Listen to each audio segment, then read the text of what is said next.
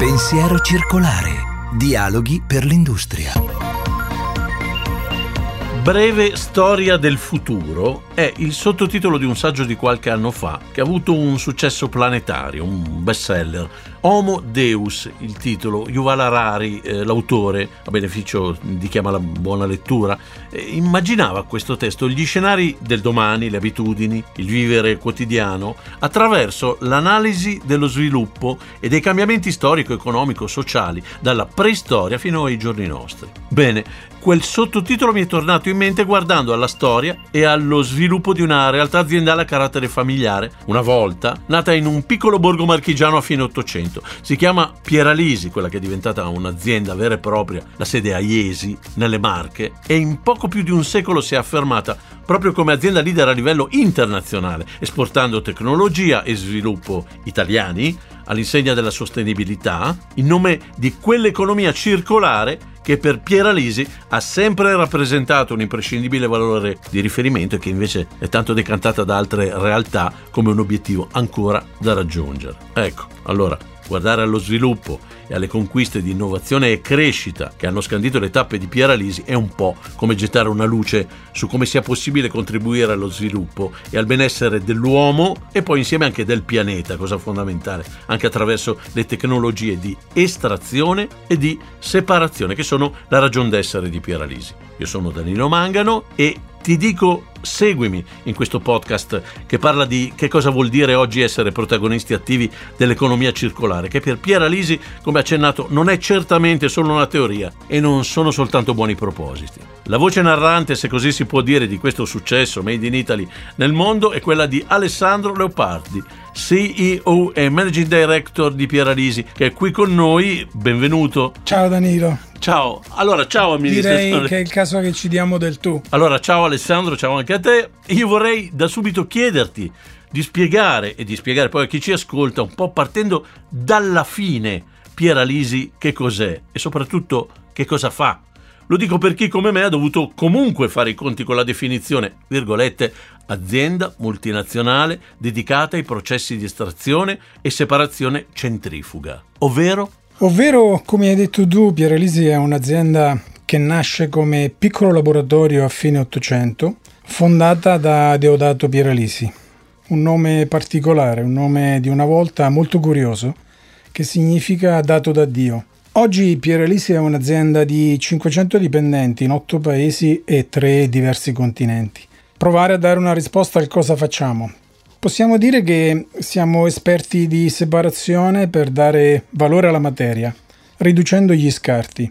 Il nostro core business ha avuto origine dalla produzione dell'olio d'oliva, il cosiddetto oro giallo, prodotto italiano per l'eccellenza. I nostri impianti vengono utilizzati in tutti i settori del food and beverage, ad esempio per ottenere bevande plant-based, dalla mandorla o dal riso. Ma non solo, anche nell'industria farmaceutica, nella lavorazione di oli vegetali, per il recupero di oli combustibili e lubrificanti industriali, per finire per il trattamento delle acque reflue. Quindi anche il latte di mandorla che ho nel frigo? Però. Assolutamente sì, e sicuramente è prodotto con le nostre centrifughe, se è buono.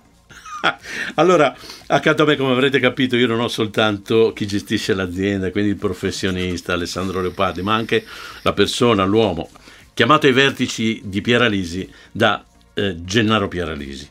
Alessandro, eh, quali pensi sia il più grande insegnamento che ti è stato lasciato e che oggi alla guida dell'azienda devi perseguire?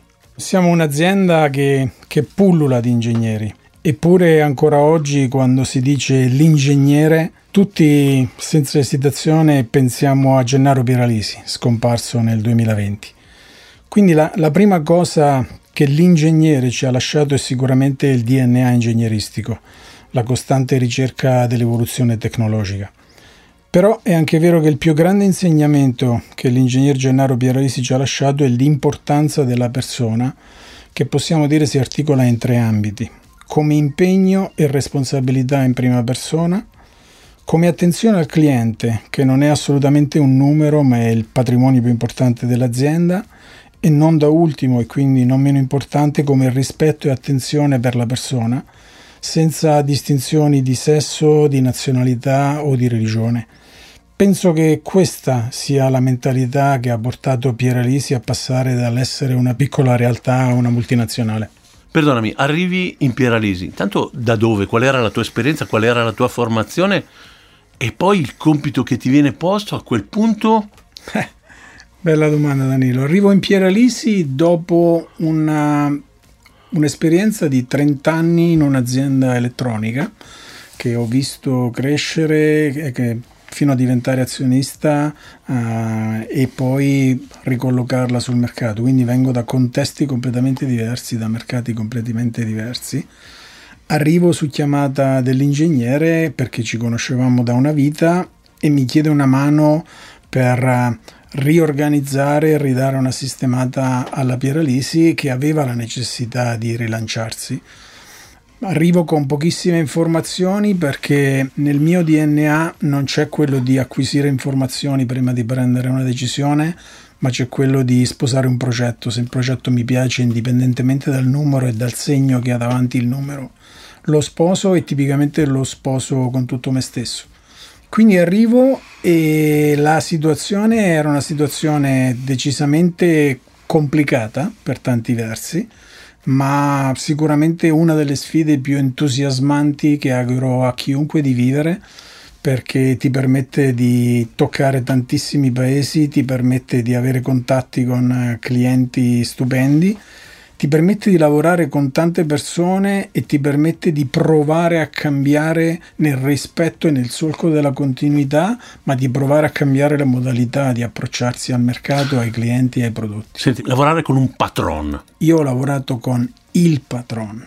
L'ingegner Pieralisi era ed è l'ingegner Pieralisi. Come rimane di Agnelli alla Fiat. L'ingegner Pieralisi rimane una persona estremamente carismatica, un burbero apparente di una correttezza unica, con un cuore grande, che aveva un carattere molto difficile da gestire, ma con il quale mi sono trovato bene negli anni precedenti e penso che questo trovarci bene sia poi eh, stato la chiave di lettura per proseguire insieme. Eh, Spero certo. solo di averne ereditato le cose importanti ed essere in grado di portare a termine il progetto così come lui l'aveva pensato.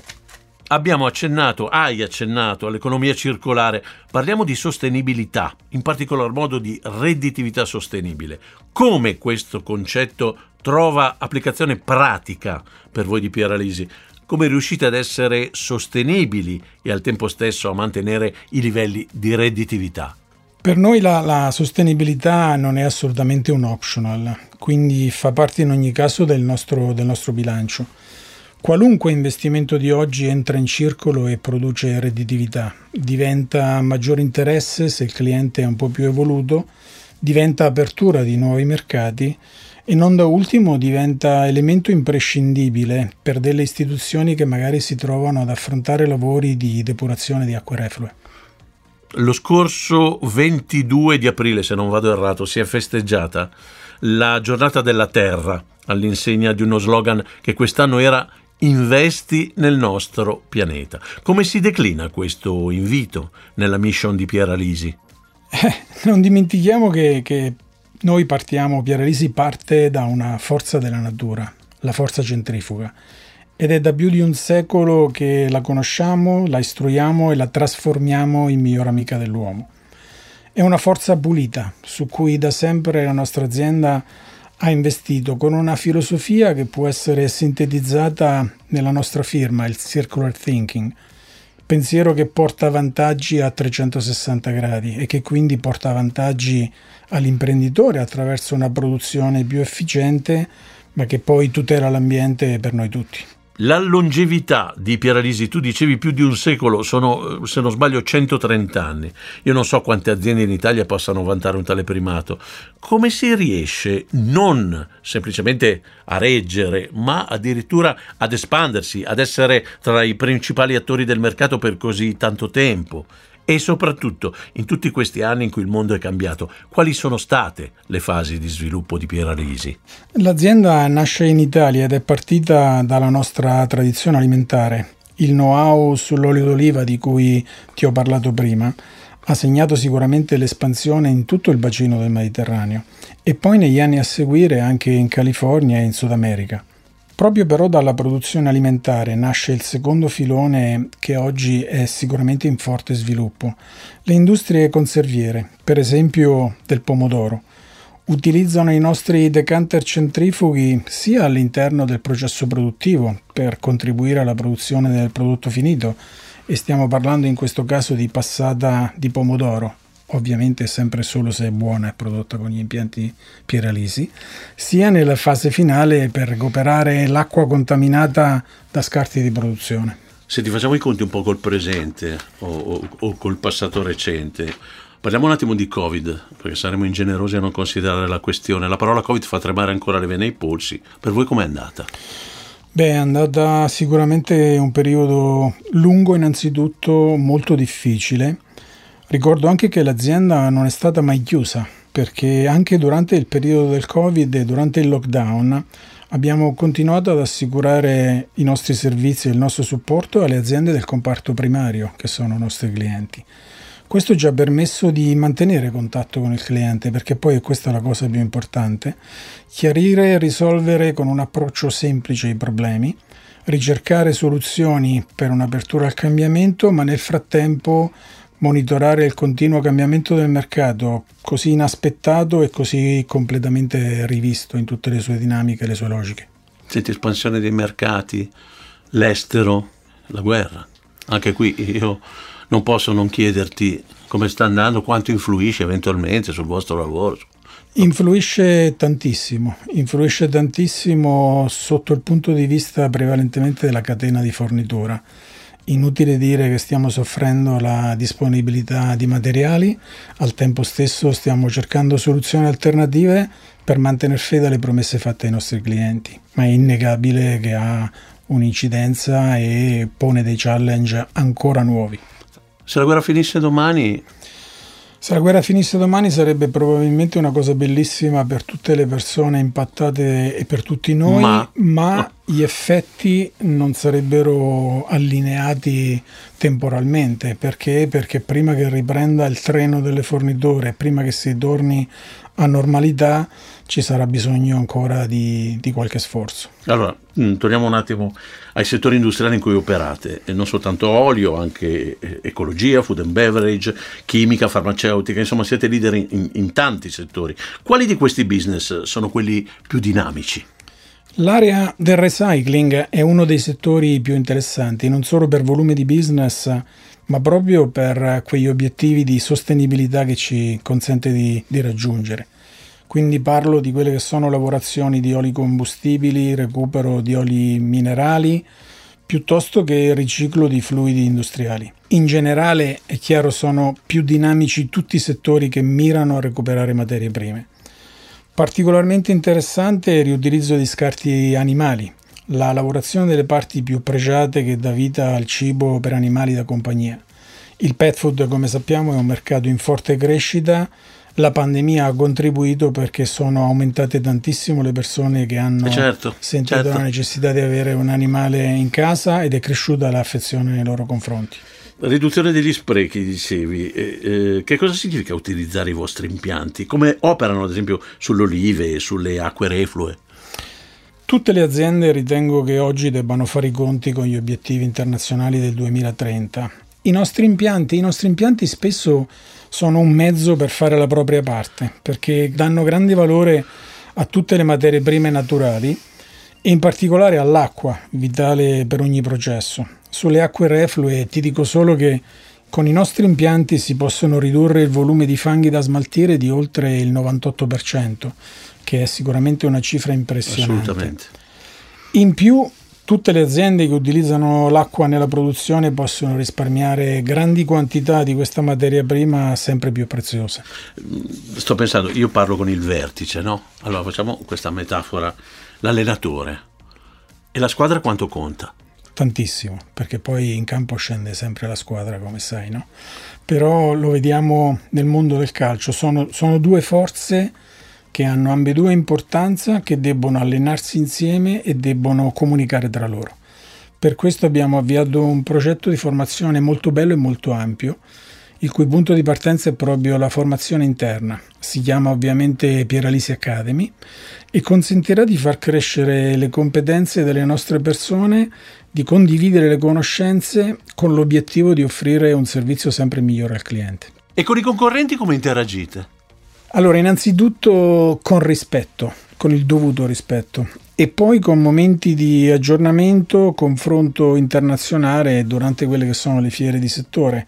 Così come è stato fatto qualche giorno fa in occasione della Nuga Food Tech a Colonia, dedicata alla produzione di food and beverage alla quale abbiamo partecipato e altrettanto spero di fare nel giro di un paio di settimane all'IFAT a Monaco, sempre in Germania, il più importante evento sulle acque reflue e il recupero delle materie prime. Ma perché sono avanti in Germania? Che... Da questo punto di vista sono decisamente avanti, hanno iniziato qualche anno prima di noi, poi ad oggi posso dire che l'Italia ha recuperato tantissimo Ottimo. da questo punto di vista. Certo è che momenti come questi favoriscono il contatto per condividere problematiche che sono comuni a tutti, quindi eh, diciamo sono questi momenti in cui abbiamo un contatto maggiore. Personalmente è la prima volta che mi trovo in un ambito dove però l'industria non è così caratterizzata da dialogo tra concorrenti, ma visto che siamo market leader anche in questo riteniamo di dover segnare la strada, insomma. E come no? Comunque in ogni occasione cerchiamo di avere contatti con il panorama competitivo. A maggio, per esempio, a Pieralisi Brasile ha tenuto due interventi di formazione e di approfondimento a Expo Aceite a San Paolo nell'ambito dell'ottavo incontro internazionale di olivicoltura e del primo incontro internazionale sulla qualità produttiva. Uh, torniamo una, per un attimo alla storia, eh, il, il, vostro successo, il successo di Piera Lisi. Quando è nata la vocazione a questo punto internazionale, cioè l'espansione vera verso l'estero di Piera Lisi? Come accennato prima, la Pieralisi è specializzata nella forza centrifuga, utilizzandola ben oltre quella che è la produzione di olio d'oliva tutto il sapere che abbiamo sviluppato e consolidato in anni e anni di esperienza è stato messo a servizio di quella che era un'industria fiorente degli anni 60 e 70, con una varietà di applicazioni che ha dato vita a un vero e proprio boom dal punto di vista internazionale. Anche la vocazione mentale all'apertura nasce già da questo tipo di impostazione del secolo scorso vede oggi un'ulteriore evoluzione in quella che è l'era digitale, che ci consente ancora più spesso di lavorare in team sia interfunzionali che internazionali. Passato e futuro. Quale mercato per eh, formazione, magari per cultura proprie, è stato il più complesso da affrontare? Perché non tutti i paesi pensano allo stesso modo, non tutti i paesi lavorano allo stesso modo. Quali sono i contesti di mercato più interessanti invece per il vostro futuro?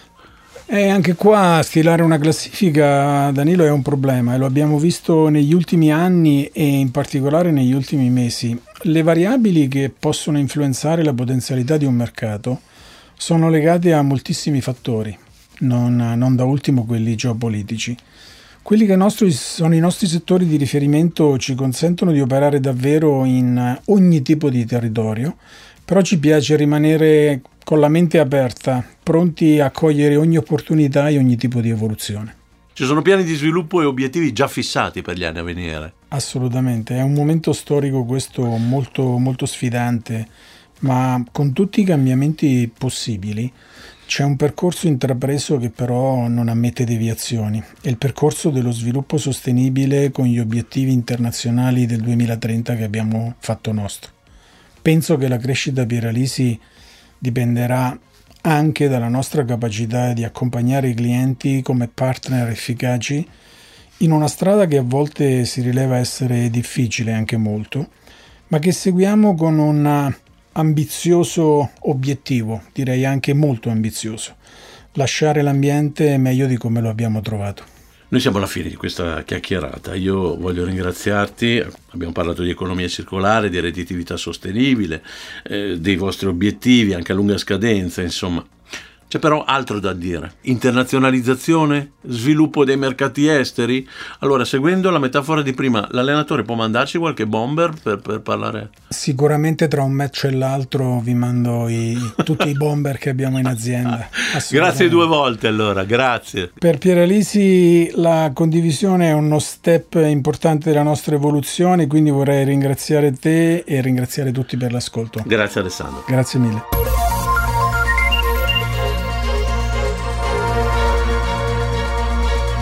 Pensiero circolare. Dialoghi per l'industria.